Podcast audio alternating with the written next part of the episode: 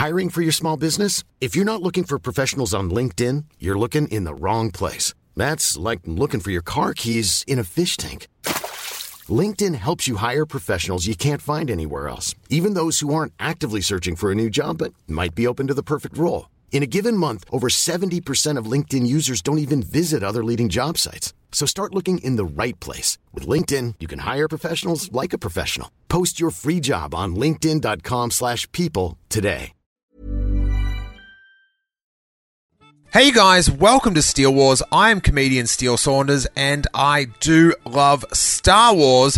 Please enjoy this classic clip, which is available in full at patreon.com forward slash Steele Wars.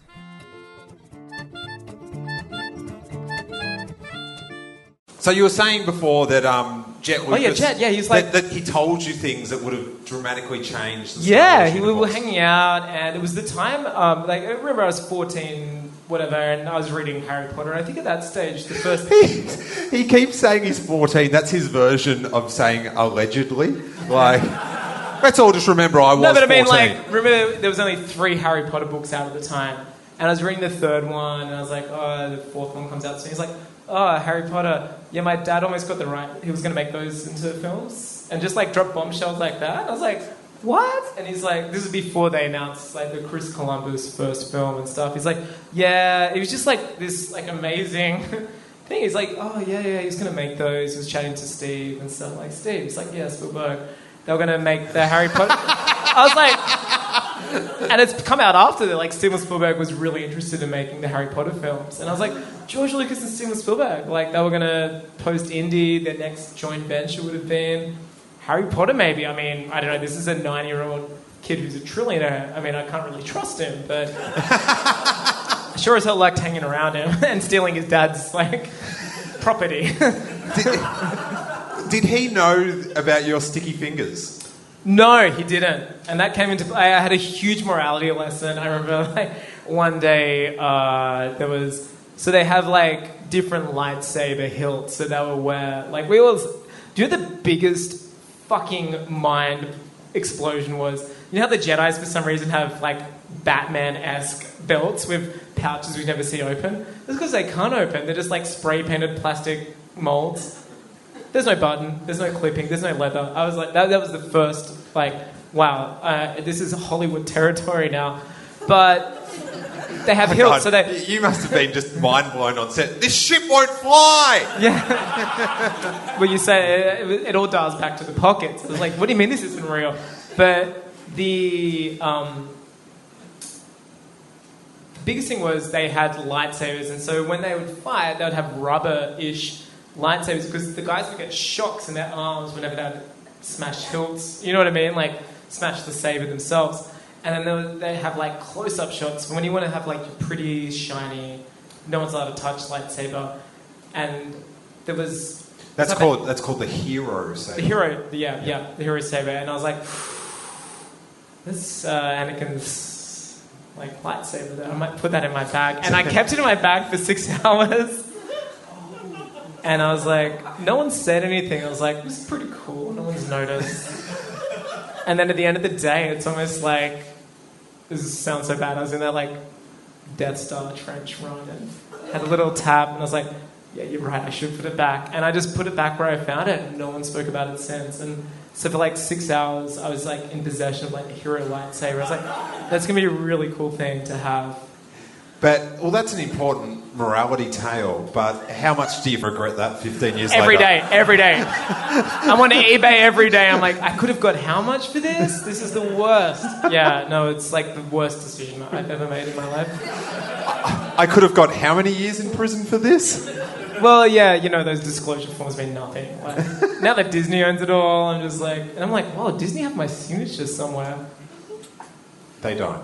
They don't? I don't think they kept it. I think they did.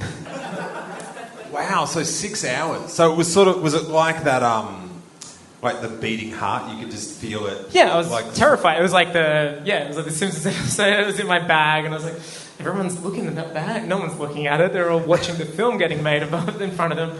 And yeah, I was just like, yeah, I should give that back. So that would have been so because it, it would be very tempting, especially when stuff that you're just like, well, this is going to get thrown away, or of course, the, the probably the main prop in the film is going to get thrown away. You probably should have gone for a um, Save. like just jumped in there. You should- could have "I'll gone for one." like a, a Plo Koon saber or something like that. Yeah, no one wants that. No, No. Uh, but um, Except Filoni, right? He's like obsessed with him. yeah, yeah. Weird.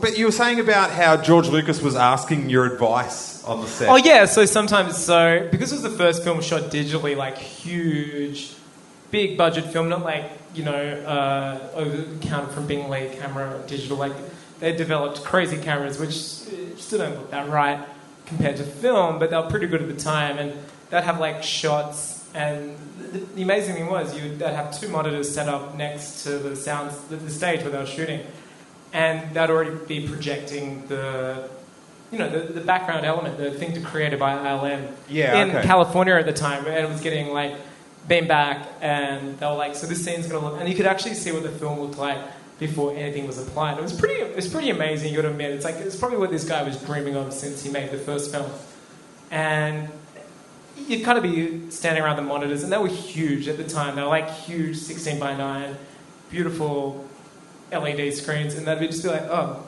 hey, what do you think of that shot? And they'd ask me, and I was like, yeah, it's really good, but I'm also 15, and why are you asking a 15 year old who has a lightsaber in his back pocket? And, um, What do you think of that shot? There's nothing in my backpack. yeah. It's like maybe you should look at it for uh, two minutes longer while I go like really solidify this deal. Like, I think there's an Angus imperfection. is, Angus is trying to put the screen in his bag. Yeah. I was like, you think that shot's good? Look at that shot. and just, yeah, no, it was kind of, it was really weird. It was, it- what blew me away was no one ever once asked in the two weeks, oh, sorry, four weeks while I was there, what I was doing there. They would just assume, oh. But the good thing was, I actually knew Rose Byrne. She was like a family friend of a friend, and we'd had lunch once 10 years prior, which I reminded her every day. and I was like, remember we had that lunch once? And, uh, So you would have you would have had lunch when you were four, yeah, uh, you don't eat lunch when you're four? not with Rose Byrne. What type of uh, cruel parents did you have? No, lunch was a regular thing for me in my toddler years, and you know it continues to be. And yeah, it was just kind of like I don't know if I uh, if I reminded her or forced her to remember that we had that lunch, and so I think she was my in. Yeah, it was it was a, it was a strange time to be. It was before the Olympics in Sydney. I mean, we didn't know what was going on. Everyone knows how weird was that time, right? Oh, We're like, before, are they going to before, build this? before the Olympics was a simpler time to have lunch with I Rose know. Byrne. Yeah. That's what I'm talking. No one talks about this. it is like a Marc Maron now. I want to talk about those times. To hear the full episode, along with hundreds of hours of bonus content, I would invite you to check out the Steele Wars Patreon page at patreon.com forward slash Steele Wars.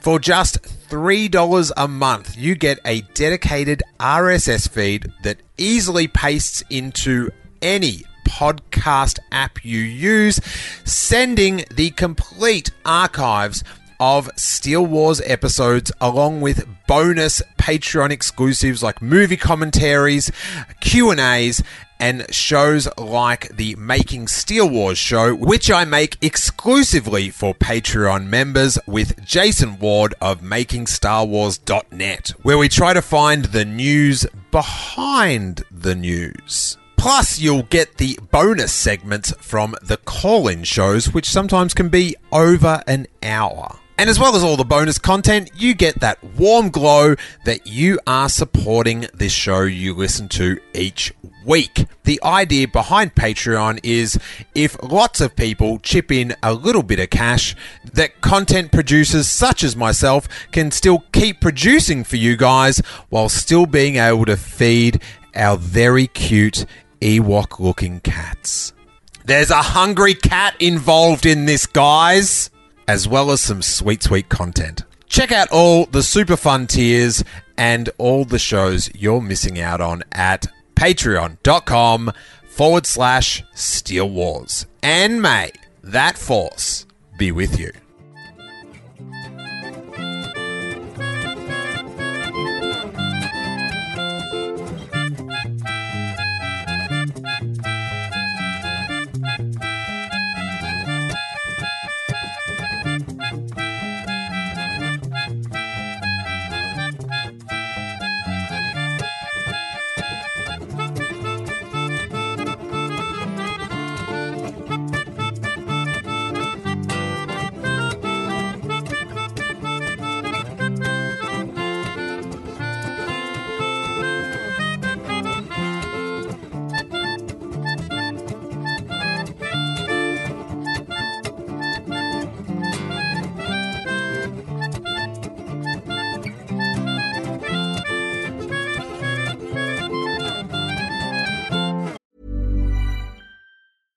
Hey, it's Paige DeSorbo from Giggly Squad. High quality fashion without the price tag. Say hello to Quince.